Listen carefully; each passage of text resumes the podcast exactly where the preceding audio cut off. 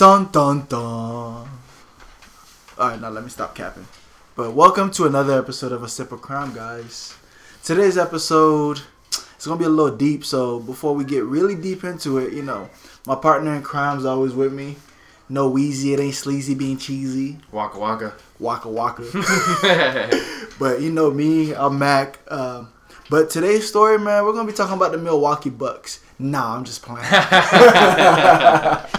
Death of them all. How the Celtics annihilated the Milwaukee Bucks. No, I'm just joking around. But now we are talking about somebody from the Milwaukee area. Yeah. And before we really get into it, you know, disclaimer for the whole podcast. This might be the biggest disclaimer we have in any podcast that we've ever done. Yeah, this one is really close to the Night Stalker. Like when I say close, Yeah. I mean really close, if not exceeding the Night It's Stalker. gruesome. Yeah. I mean, it, it could be. Uh, what do you call that? Vivid. Vivid. Let's just say, man, we're gonna paint some pictures for you guys that you just by listening to this, you're gonna be like, "What the fuck?" You're gonna need to desensitize, desensitize your brain with some Clorox. Mm-hmm. Yeah, make sure you guys are like walking or being outside when you hear this. Make sure it's light out. Hey, make sure there's light out. Yeah, make sure you maybe like eating something kind of nice. You know, happy. Eat an orange. Eat an orange. Eat an orange. You got fruit, like a good Yeah, fruit. You know, you're biting into an apple. Yeah, because this this will fuck you up a little bit. I feel it. Uh, but with that being said, we are talking about none other than Jeffrey Dahmer, Ooh. aka the Milwaukee Cannibal. The Milwaukee Bomber. Jeffrey Dahmer, the Milwaukee Bomber. See what I did there? Yeah, he went a little far with it because he didn't bomb nobody, but just, I'll take it because he bombed a lot of community. He No. bombed the community in a way. he did. He In a way, so lives. I guess it works. It works. All right. So yeah, Jeffrey Dahmer. Let's get into some of the background. He was born May twenty first, nineteen sixty. I feel like we do everyone like when their birthday's coming up for some reason. So like, he's a Taurus. Um, he's born. That's, that's usually a coincidence, though. It is. No, but there's been a few times where like I'll say the date and I'll just look at the calendar real quick and I'm like, oh shit, that's like Yeah, a couple like, weeks away. Right there. Anyway, but I didn't even notice that. yeah. So he was born May 21st in Milwaukee, Wisconsin. Uh, his parents were Lionel and Joyce, and Joyce was a hypochondriac, which is basically like uh, an avid, avid warrior. I think a lot of people think they worry a lot, Mhm. but like to actually be diagnosed with a hypochondriac, you actually like worry a shit ton, like way more than the most people. And the dad was um, away at school a lot of the time because he was studying to be a chemist. Right. So by the time when he was really young, Jeffrey Dahmer was really young. The dad was away at school a lot. Um, Jeffrey had a double hernia surgery. Uh, Jeffrey had a double hernia surgery Mm-hmm. when he was four years old. Um, he, I thought that was kind of interesting to throw in there. But as a kid going through elementary school, kid just the teachers kind of just called him quiet. He was timid, but he was always came off as like smart and well spoken. Um, in 1966, the family moved from Milwaukee to Ohio. Jeff chose, um, or Jeff actually got to. I found this is another weird story too. He had a younger brother, and as his brother was being born, the parents let Jeffrey decide what that brother's The name was going to be, be, right. and he chose David. David. Isn't that kind of weird? Sounds like a Ted Kaczynski thing because Ted Kaczynski's brother's name was David too. Mm. David Kaczynski. But would you, as a parent, let your child name your other child? It's kind of interesting. I think right? it was common in that time maybe. when like Ted Kaczynski named his brother Oh, David. that is weird though. So I wouldn't. Because what if they chose something like blue? Like, you know, like. Barney. or Barney or some shit. You know what I mean? Big Bird. Like, that, that's Whatever, kids- CoComelon. Yeah. So something, whatever, Whatever they were they're watching. watching, at the time. yeah. That'd be interesting. But I- that was an interesting name though. He picked David. He picked David. Yeah. Also, around this time when his younger brother was born, this is when the addiction to dead animals becomes prevalent in Jeffrey. Um, similar to the last story that we did in um, Gerald Parker, Mm-hmm. a lot of this stuff that we know about Jeffrey Dahmer's background is all told through him. So he still remembers. He confessed a lot of his crimes and he confessed a lot of his childhood. So he became uh, obsessed with dead animals. He would like to dig up by the house. They lived in the, when they moved to Ohio. They lived in like a wooded area. Right. So he would scavenge around, see a dead animal. Sometimes he would dig up in the dirt and find other dead animals. And he liked playing with the bones. Like he would you know, skin an animal and Mm-hmm. then just kind of mess around with the bones. Sometimes redigging them up, sometimes mashing them together. That's the first red flag in this man's life, and he's not even like seven years old when he's doing Right. this. And the, the, one of the things that um, psychiatrists have said, like there are there's this thing called a Macdonald. It's not the McDonald's. Like we, we people who love McDonald's, and it's not not the same thing. Mm. It's McDonald's. Basically, like there's three things they look for, right? Animal mutilation is one of them. Yeah, So the fact that that's coming up, like big red flag, big red flag. big red flag. The size of, I, I don't know, they're just the biggest size of flag you can. Man, I swear, like it's like a, a country size flag. Yeah, pretty much. I, I agree. Yeah.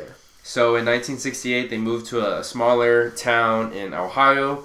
Um, at this point, his dad was teaching his son how to use formaldehyde to kind of preserve animals' bodies. So he was collecting the squirrel, the skeleton of squirrels and other like chipmunks and small mammals that he would find in the woodland area, and then preserve them in formaldehyde.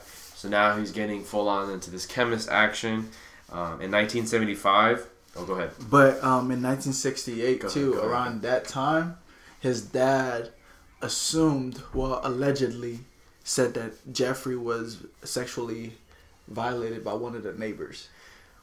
Around that time, there was no there was no proof of it or anything, but that's what was said, Mm. and I think that's what led him to a lot of the stuff we're gonna talk about too, because a lot that's number two That makes sense why he and the did what he did. Yeah. theory, Man. right?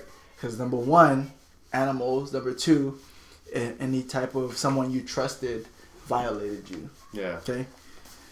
So go ahead, 19, the seventies. Yeah, in the 1975, there was one incident that um, I believe his friend confessed that he did. So in 1975, he brought a friend over to his parents' place, and you know he's, he's he's only like a teenager at this point, but he basically he found a dead dog, decapitated the dog, nailed the dog to a tree. Sorry, a total disclaimer that this is very graphic, and then he put the head of the dog on a stick. Bones and all. Yes, and he, you know, proceeded to show his friend all this, and he said that he found it like that, like he mm-hmm. walked into this area and it was already there. But he actually did that himself, and later disclosed that to his friend, and the friend, you know, disclosed that to the internet. But I thought that's, I mean, red flag number three, ding, ding, ding. But that Like- dog went missing a while ago. Yeah, At that point, and then the, neighborhood, like it was a. If you know certain small areas, like Mm-hmm. a lot of families, they know each other. Everybody knows each other. right. right? So when that dog went missing, and they had posters and everything for that dog, and for him to know what happened to that dog, and he had killed it. Like, That's all bad. fuck a red flag. That dude deserve his like he deserves like an alarm. He deserves an alarm whenever he walks by something. He needs a red flag tattooed on his head. tattooed on his forehead. Yeah, just hey, everybody knows he's a red flag. Big ass red flag. So, again, in the mid 70s, as I mentioned earlier, um, Lionel, now the dad, is now working as a um, scientist already. He finished his degree, and he thought his son was going to head down that route That path, too. Right. So he didn't even think twice about, you know, teaching his son about preserving bones and just teaching him how to um, basically excavate, you know, like basically skin an animal, Mm-hmm. um, how to preserve different things. Basically teaching him the science of it Science of it, thinking right. that his son's probably going to follow the in the same footsteps. And I can think where you know if he didn't know about these other things, I could see where he's like the innocent Right. mind. It's like, oh, I'm a scientist. My son, he has a scientist itch to him. He's already like messing around with these animals that he's finding. But uh, no, not what he thought at all. Right. And it, it's just one of those things like you never know what you don't know, right? Because like it's I mean for me if I, I as a parent, I know that time was different. I get it. But for me as a parent, if I see my child like being interested in like the mutilation of animals, that's a if you're if you're trying to help animals, okay, then I say, "Oh, you want to be like a, a veterinarian." Mm. Cool. But if I see you like you're more in and peak in tune with the mutilations, preservance of bones and certain things, then to me like, all right, like I gotta see, I gotta watch you closely Yeah. to see how you move, right? Because if I don't if I don't watch how you move and you go and you do something that's potentially harmful to, let's say like his curiosity goes beyond the animal, right? Because it did at one point. He wasn't. He was supposedly I don't, I don't want to say it was true, but I don't know the story. I don't know him. I, don't, I wasn't around in that time. But he was supposedly in love with a jogger that would always jog around his general area, Mhm. and he'd be watching it. One day he waited for that jogger with a baseball bat, Yeah, he fantasized about. killing Killing him and scanning him. So you know, like those are certain things like you gotta look for. You gotta watch your kids when you know they're they're into specific little things. That grows into something else at some point. Hell yeah. You know, like people, if their love, I'm gonna use sports, right? Their love for sports become like a passion. You help push and develop that love, right? Because you're like, okay, I, I'm watching you. I see how you move. I see what you like about specific things. How can I build that? Mm-hmm. But eventually, it grows bigger than what you started as, Mm-hmm. right? So he's starting with animals. At some point, it's gonna grow into something else. Yeah. That's just my personal opinion.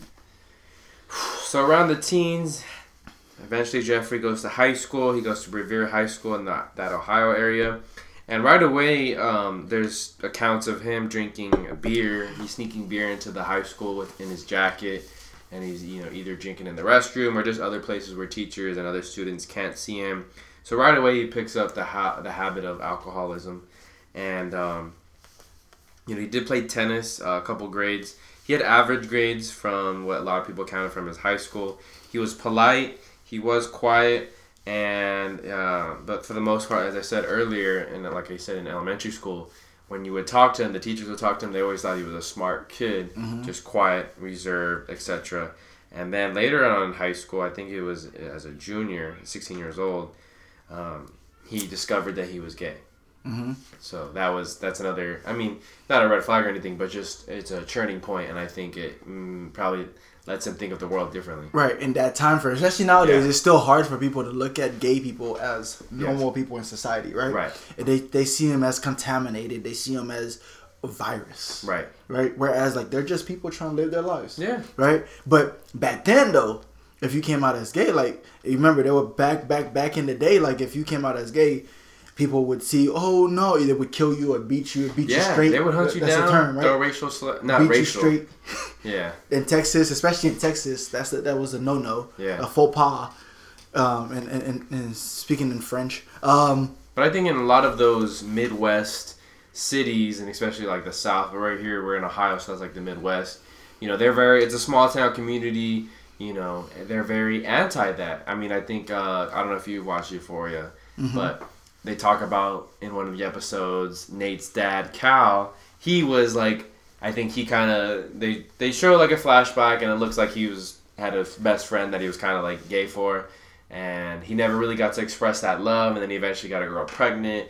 He had to live this life as a straight man, and he was always conflicted. Right. And that's why he did some of the things he did as a parent, um, as an adult, because he never really got to express his gayness. His and I think that's the plight of a lot of people in the 70s and 80s that weren't, especially, you know, unless you moved to San Francisco, unless you moved to LA, New York, these big, like, hub mm-hmm. centers where they're super accepting of a lot of different types of people, mm-hmm. you were really, like, you know, you had to keep that, keep that shit closeted and you felt a certain way. You almost felt bad to be yourself mm-hmm. because people didn't accept gays for who they were. and I think that that was the turning point for him to where like he started making friends, but the wrong kind of friends, right? To where like he was abusing alcohol and also being a disruption in class in school. Like he'd be walking in the hallways. Uh, there was a term that he, they used, but like he'd start pretending like he's having a seizure and start acting out and being stupid. Yeah, Like that. That's what he did. Like that was his way of that was his prank. fitting,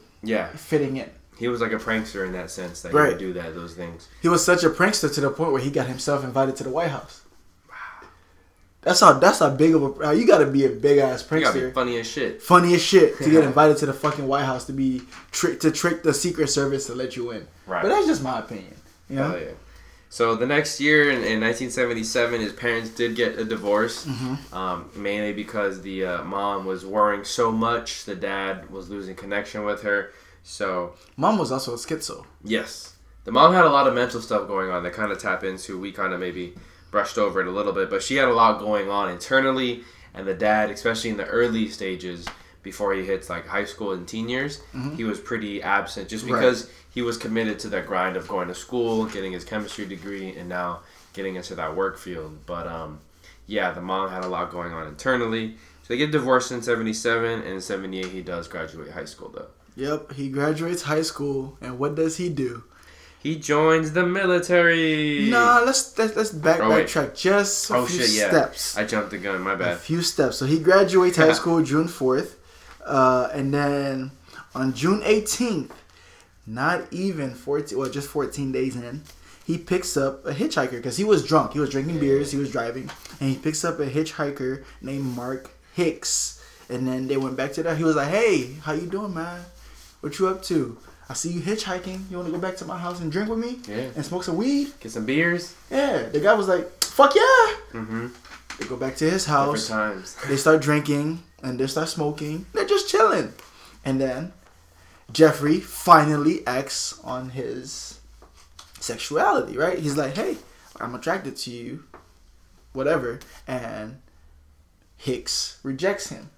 And I don't know if he saw red or if fuse turned in him, like he just wanted to. I don't know, but he fucked him up. Yeah. He beat dumbbell. him, sodomized him, and then buried him in the back in his backyard. He had a huge backyard, by the way. That was was in the woods. He lived in close to wooded area. Yeah.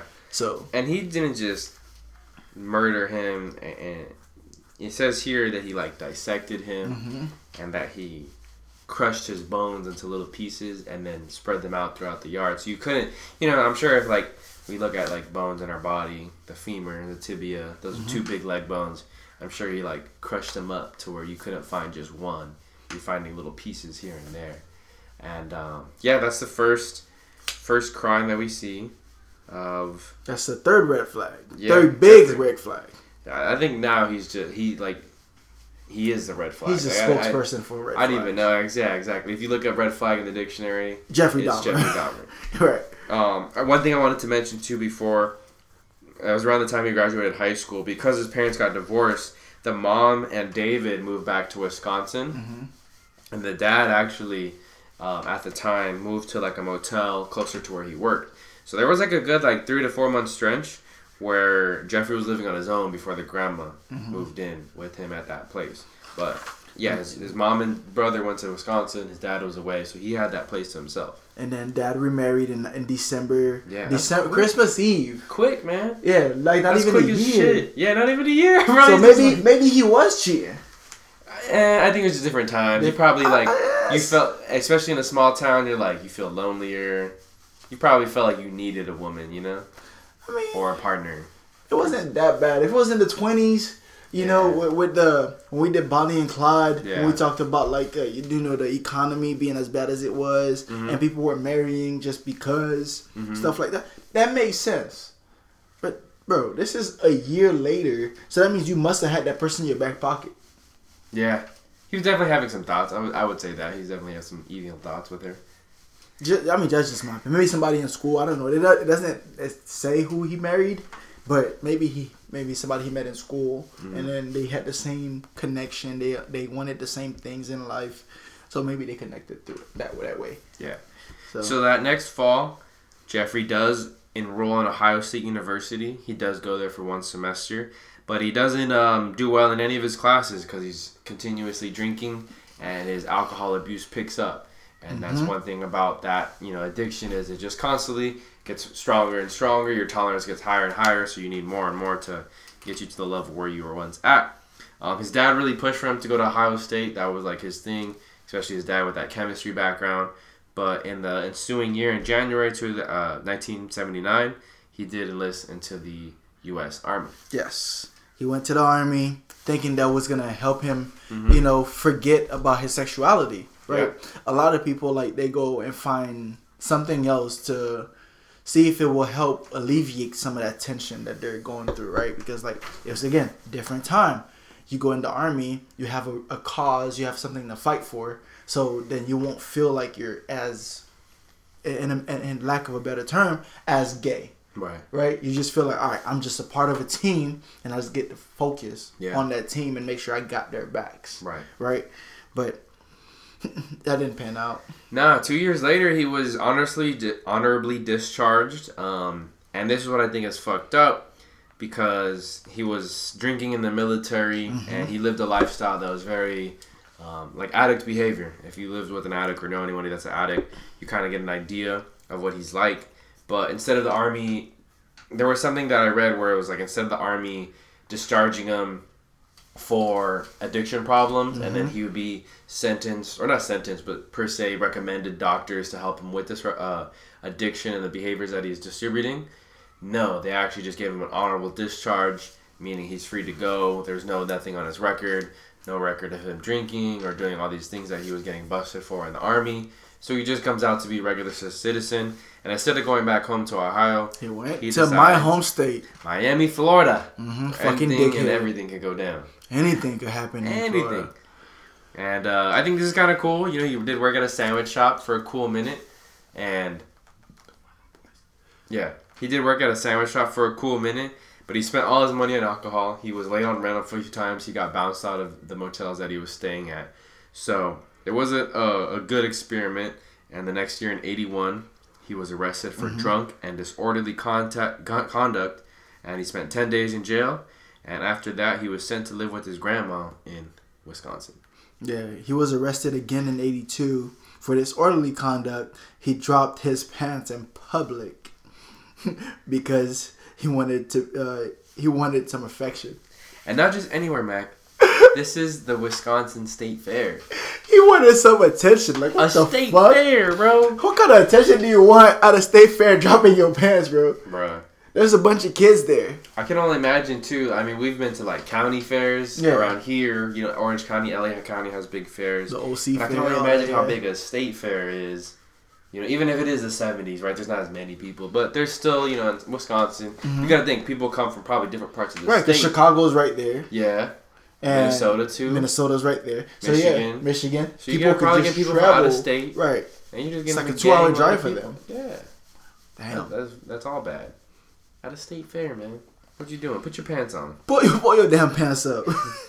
the fuck? But yeah, he goes and lives with grandma, and as he moves to gra- to gra- move go live with grandma in Wisconsin, that's when he starts figuring it out. Right? He figures out how to go about being the person that he's meant to be, which is allowing his sexuality and exploring options. Start going to gay clubs. Mm-hmm. Starts going to gay bars Yeah. and start figuring it out how to approach people without looking desperate. That's Right. the term, right? Because like he didn't want to seem like he was openly gay. He was trying to seem like I'm trying to figure it out.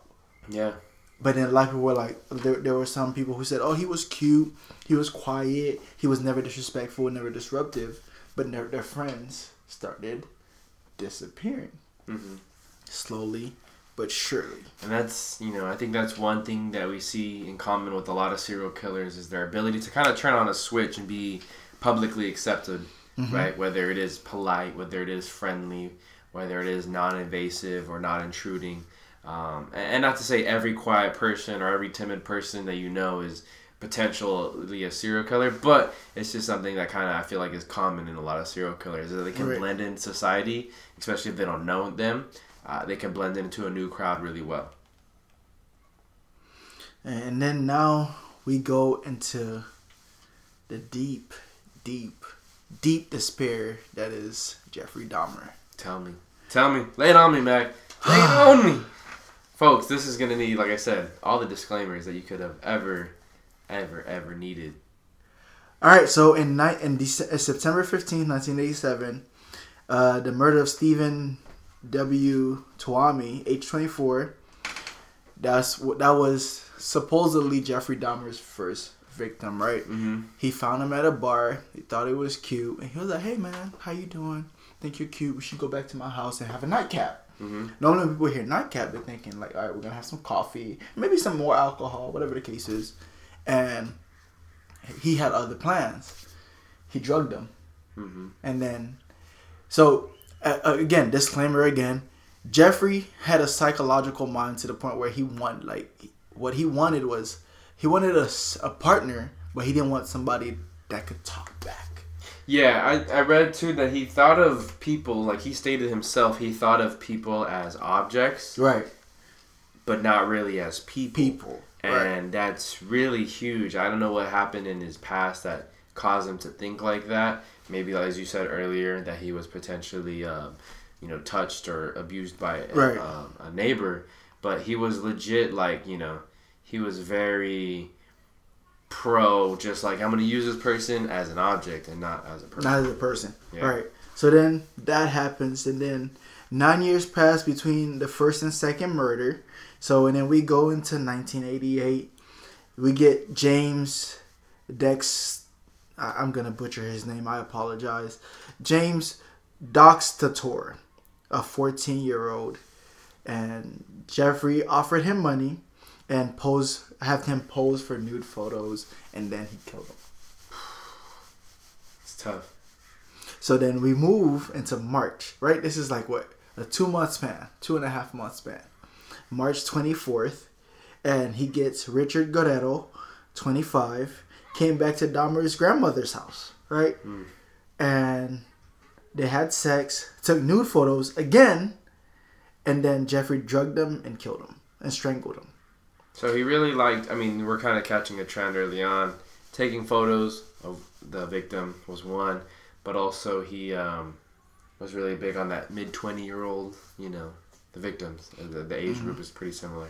And then at one point, since there was a, the cops were you know investigating, so he went into a a, a- store and stole a mannequin. Hmm. Just because. do you that mannequin for? bro, he had sex with the fucking mannequin. Fucking, sick with the mannequin. because the man again, remember, he doesn't see people, he doesn't value people, and because the mannequin does not talk back, he felt like it was the best, as close to real as it could get. You know, he would what have he would have benefited from is probably a sex doll. They didn't exist back then. Right, but it, I'm just saying in theory, like if they did, you know, that'd be That probably great, that would be a great gift for Dahmer. That probably would have slowed down his sex drive. Oh yeah, just But- pumping loads into that balloon. a little some things are a little behind on time Correct. and then in september so now we go from march to september right? That's a five month span. And then he had Dahmer moved into his own place. That's when he moved into his apartment. And this is when shit goes awry right? This is where he uh he gets a 13 year old to pose for nude pictures and drugged him, fondled him. The boy escaped. Dahmer was arrested, but because there was the boy said that he claimed that he was the boy the boy's boy the boy's boyfriend. They let him go. They let him go. They let him go. Another missed opportunity to catch a serial killer before he does the things that he does. But during that time, he had a, a, a number of, I think, 35 victims. 35 victims during that time. During that time frame. 35. 3 5, 35. folks. Just to make that clear. Very unsafe times. and then we move on to 89. Jeffrey was convicted for second degree assault and endangering a child of immoral purposes. That's a term that sticks to me. Immoral purposes. Just call him a fucking pedophile and leave it alone. Yeah. Immoral purposes, like that could mean anything. Right? That could mean I went and I took your wallet and I gave you your wallet back, but I took all your money in it. That's immoral purposes. That's a bullshit term. That's Sorry. immoral I'm sorry. That's, yeah. I'm just saying. And then uh, in March 25th of 1989, uh, Anthony Sears, 24, was last seen alive with Jeffrey Dahmer. Again, same path, same.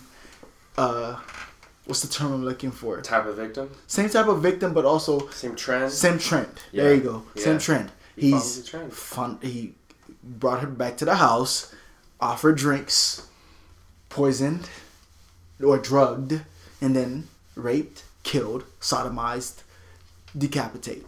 Fuck. And then we go to 1990s. I was born in 1990, guys. I was alive for for a little bit of this shit, a little Yeah. bit of this bullshit. So 1990, March 29, 1990, Rick, Rick, Ricky uh, Beeks, 33, was last seen alive with Jeffrey Dahmer. No. June 1990, Edward W. Smith was last seen with guess who? Jeffrey Dahmer. And then September, Ernest Miller, 24, last seen alive with guess who? Jeffrey Dahmer. bro, like this motherfucker was not playing. And September 24th, David C. Thomas was last seen alive with Jeffrey fucking Dahmer. Man. March 7th, Curtis Slaughter. That is it Slaughter? Staughter. Staughter. Oh, I was say that'd be a weird last name I, to have. I, I, I, I had to reread that one real quick. I was like, wait. Jeffrey Straughter, 18 years old. That's who he was last seen with. Jeffrey Dahmer. Jeffrey picked him up at a bus stop, claiming, "Oh yeah, I can get you to where you want to go." Offered him a drink, poisoned him. I mean, drugged him right there in the car. Took him back to his apartment. And Man. then April 1991, uh, Errol Lindsey was last seen with Jeffrey Dahmer. They met up the street and offered him money for sex. May 17th, Je- mind you, I was already born. I was about to be one, bro. What the fuck? May 17th, he met a 14 year old. I think this is the one that really like stuck with the public. His name was, I'm gonna butcher his name, Conis Konerak Centanfon. Yeah, his last name. I'm I'm gonna slow it down for you guys. Senta Samphone. He was a Asian and black young gentleman. He was 14 years old, and Jeffrey brought him back to his house and offered him beer and yeah, but he met he he hung out with him before, but he didn't kill him right away, right? Reason he didn't kill him because he had killed his older brother bef- prior to years prior. So he knew the family in a way. So then in uh, May 24th, Tony Hughes, last seen alive, again with who? Jeffrey fucking Dahmer, paid him $50 and told him to come to his house and pose for him. Pose for pictures. God damn it. Those stupid pictures, man. Everyone, it felt like at that time, wanted to be a freaking model, huh? I don't know about being a model, but it's just like at, again at that time being gay wasn't accepted. So whenever you found somebody who wasn't interested in you and they gave you the time of day and they also made you feel comfortable in Yeah, a way, Yeah. you would pretty much do anything for that person, right? Mm-hmm. You would just expose yourself and be like, "Oh, you want to take pictures for you to as your for your box or whatever." Yeah, cool, but not knowing the real reason behind it. Wow. And then we go into June. We go. We got Matt Turner. Uh, Jeffrey met him at a gay parade, and then that was the end of that. Then we have Jeremiah Weinerberger, twenty three, seen alive with Jeffrey. Jeffrey uh, um, met him and dismembered him, and put him in the freezer. Just kept his head really for fellatio. If you guys don't know what fellatio means, Google it. It's it's pretty much oral sex. Yeah, that's pretty, pretty. But yeah. uh, I, I didn't want to say oral sex, but fellatio. Then June fifth, uh, June 15, Jeffrey was fired from Am- Ambrosia Chocolate Co. That's where he was working at the Yeah. time, trying to you know be discreet, you know as discreet as possible.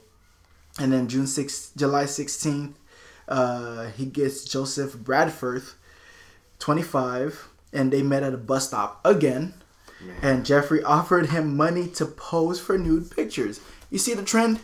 There's a trend. And then July 22nd, not even six days, he met Tracy Edwards, 32, who escaped from Jeffrey Dahmer's with one handcuff at Dahmer's apartment. They found the photos and the dis- dismemberment, right? But we're gonna go back to How far back? we're gonna go back to the 14 year old Hornarak, right? So his story is fast is interesting to me because Jeffrey already sexually harassed, uh, sexually molested his older brother, killed his older brother, but he escaped. The younger brother managed to escape Conrad. He managed to escape, and a young lady who was at the street at, on the street at the time called 911 and said, "There's this young man. He looks like he's bleeding on his butt, and can we help him?" The cops came, they questioned Jeffrey for a quick minute. Being white in America is, I, I- I guess, is a gem. It's a huge privilege. I mean, this is. I mean, this is one of the very big examples of white privilege. You know. hmm And so the cops questioned him for a few minutes. He was like, "Yeah, that's just my young boyfriend," because he did look older than he was, Mhm. right? So they said, "Oh, that's," he said, "That's my young boyfriend," and we uh we were just fighting, and he tried to he he was mad and he tried to run away. Yeah. And I was, and then so they let him go. Little did they know that kid would die, right? He would get killed by Jeffrey that same night. So that's why we go back now. We go back to Tony Edwards. If it wasn't for Tony Edwards, who escaped because Jeffrey, he didn't seem, he didn't feel comfortable when he went into Jeffrey's apartment, and then when he started drinking, he felt weird. He woke up in handcuffs. He was able to escape with one handcuff on and go to the police. If it wasn't for that, Jeffrey Dahmer would still probably probably would have been active for a while. Yeah. One little slip up. One little slip up, and then so police were able to. There was a foul stench always coming from his apartment. Yeah. Right. The neighbors always could smell something because he kept the body decomposing body, bodies in drums, mm-hmm. and he kept a lot of pieces. He ate a lot of them. Yeah. This motherfucker was a cannibal, bro. He ate a lot of them. He felt It like was a if he human eating them, another human being. Yep. He felt like if he ate them, they would always be with him. Yeah. That's some cuckoo shit, man. That's some like I don't know, like witchcraft, you know what I mean? That's some. Your mind is super fucked to the point where you need to go see Dr. Phil or Oprah. kind of shit. But you know, so then he was arrested, and so in January tw- uh, 14th, Dahmer entered a plea of guilty, but insane in 15 of the 17 murders he claimed he have committed. Mm-hmm. By uh, in February uh, 15th, 10 to 2 majority vote, Jeffrey Dahmer was found guilty, and his testimony of the self defense was thrown out the window, obviously. Shit. And then November 28, ni- 1994, I was four years old. Exactly, November 28, 1994, I was four years old. Yeah. Jeffrey Dahmer was murdered in prison. Yeah. And what I found interesting about the person who in, in murdered him was Christopher Scarver. Mhm. He was also serving life for murders that he committed. But um he took it as a sign of that like he had a dream that God hmm came down, spoke to him, and told him to murder this man, Jeffrey Dahmer, in prison. Because those it was him, them two, and another prison mate that were uh, unsupervised for a little bit. I forgot where they exactly went into, but yeah, uh, as they came out, oh, I think it was in the weight room Mhm. because he got smashed with a barbell, correct? Right. Yeah. So you know he used a barbell to not only kill Jeffrey Dahmer, but the other person that was there. And like I said, his reason for doing it was that God told him to. Mhm. And um, you know, whether you believe it or not in religion or what intuition, whatever you want to call it, the fact that he had a calling to murder this profound murder, this serial killer, one of the more famous and more gruesome and disturbing serial killers that we have in human history, you know. I almost find it as like kind of just, you know what I mean? Like justice. yeah, yeah, you know, whatever spoke to him was, I think, a good calling. You know, I'm not. You know, he was a serial killer himself too, though, so I can't say like, you know, that person is a good guy for killing Jeffrey Dahmer, but uh, he did one good thing at least. Right. And, and what I find always find fascinating is like how um a lot of people try to justify right his his dad tried to justify him being a serial killer like Jeffrey Dahmer's dad Lionel try to justify oh he wasn't always like this he was this and that try to justify it Mm-hmm. but yet he was doing all this stuff a lot of the, a lot of time under your own under your your nose or your mom's nose he was doing it and nobody really caught on to it you know but you know it's one of those things like it's tough it's tough to to, to imagine like somebody who could just literally walk around you fit in into the regular society and you don't you don't ever know who they are Right. whether you think you know who they are but you never know who they are They're masters of disguise. You know what I mean? They could wear a, a cloak and be someone completely different, and that's intimidating. And you know, I think for a long time, you begin to when you hear stories of this or Sam Little or of other people, right, that we've covered on this show, you almost feel like it's hard to trust people that you meet throughout the world.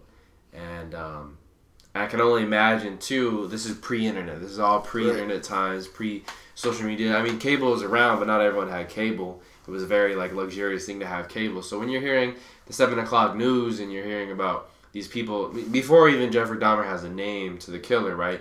You're hearing about you know all these names that you just listed, and they're going missing, right? You know, you you kind of become fearful of the community that you live in, um, the 70s and 80s uh, and 90s in that you know community of Wisconsin, and I'm sure surrounding areas heard the news too, and so you're just kind of like, fuck, like what's going on, and um, it's terrifying how one person can kind of put that much fear into uh, a group of people. Mm-hmm. It is because one, you never really know who who it is that's causing those those kind of crimes, right? Because it could be back then, anytime a crime was committed, it was usually a minority that was blamed, right? right. It didn't matter even if it was a a, a, a, popularity, you know, well, I don't want to say popularity, fuck it. Even if it was a white folk com- committing those crimes, but at that time they looked at it as if like, oh, nine times out of ten, it's a black person, it's a hate crime, it's a hate crime, it's a hate crime, it's a hate crime. But yet a lot of black folks were being killed, a lot of gay black folks were being killed, right? Because those were the one, those were people he were attract, he was attracted to. Right? A lot of those names were really black folks. There weren't really many white folks. He liked black guys. And again, to to be in a in the term in, in lack of a better term, a jungle fever relationship back then was still looked frowned upon, right? Mm-hmm. Because like everybody was looking at you, oh, you can't date your own race, you can't marry your own race, you can't blah blah blah. So it was frowned upon. So he found people who were vulnerable and he could take them back to his apartment and do certain things and get away with it yeah. as much as he could. And if it wasn't for that one person that escaped, it would Jeffrey Dahmer probably would still would have been active for at least another fifteen years. At least, and that's kind of scary because I mean, you said too you were you know alive in the '90s, and I was born in '94, and we're all around that same age, and you know if he had gone on for 15 more years, I mean, who's to say, you know, us in the early 2000s wouldn't have been a victim or he would have been around. Right. Um, had he made his way to California or something, you or know? Made his way to, he was in Florida, so yeah. maybe he would have escaped and went to Florida. True. Yeah, you're right. You were in Florida at the time, so. So it's just like a lot of things to keep in mind. Like, you know, again, we talked about we talked about this in the last episode. How at any given time we have two to three hundred active serial killers in the United States at any given time throughout the year. So if he's active and there's another serial killer, you know how hard it is to catch one killer, let alone two? Unless they slip up, like they literally right. fuck up to the point where they, they really get caught. But it's hard because, like, they could literally blend in. Like, if they know somebody else committed the same crimes, they could literally try to match it to them and just so they can get away with it. Right. So that's just I don't know, it's just a lot to process. All I all I could say is Jeffrey Dahmer was a fucked up individual. You know, he uh very fucked up. He found his way to manipulate the system and get in. He could have gotten away with a lot more if if somebody didn't really catch him doing, you know, if somebody didn't run away. Right. But it's safe to say that the building he lived in though has they they tore it down because they didn't want it to be a monument to him. So it was a monument. They didn't want it to be a monument, so they burned it. They tore it down. Um, so that thing, that area is a park now, if I'm not mistaken. Um, but they're not giving him the light. Um, but a lot of people, a lot of serial killers are the same. Like you know, one of the ones we haven't covered yet, Ted Bundy, uh, John Wayne Gacy's of the world. They thought methodically, methodically about how they were going to commit their crimes, and how to get away with it, you know? And we'll get into those when we get to those stories, but that's just my personal opinion. This one was tough. This one was hard because a lot of the victims were underage kids. They were like 14, 13 year olds. And my heart goes out to those families, man. Like mm-hmm. it's it's it's a hard pill to swallow. Yeah. Really hard pill to swallow. And I don't think there there is like even though we do drink wine or we talk about these crimes, a lot of times like there's not a, a decent amount of wine that will, could make you not feel the pain that these people are going through. Right. You know, because like it's tough to be able to lose a loved one, a child, you know, to a monster. That's what he was, a Mm-hmm. monster, a cannibal, the monster of fucking the cannibal of Milwaukee or the Mm-hmm. Milwaukee cannibal as they named him. The Milwaukee Monster.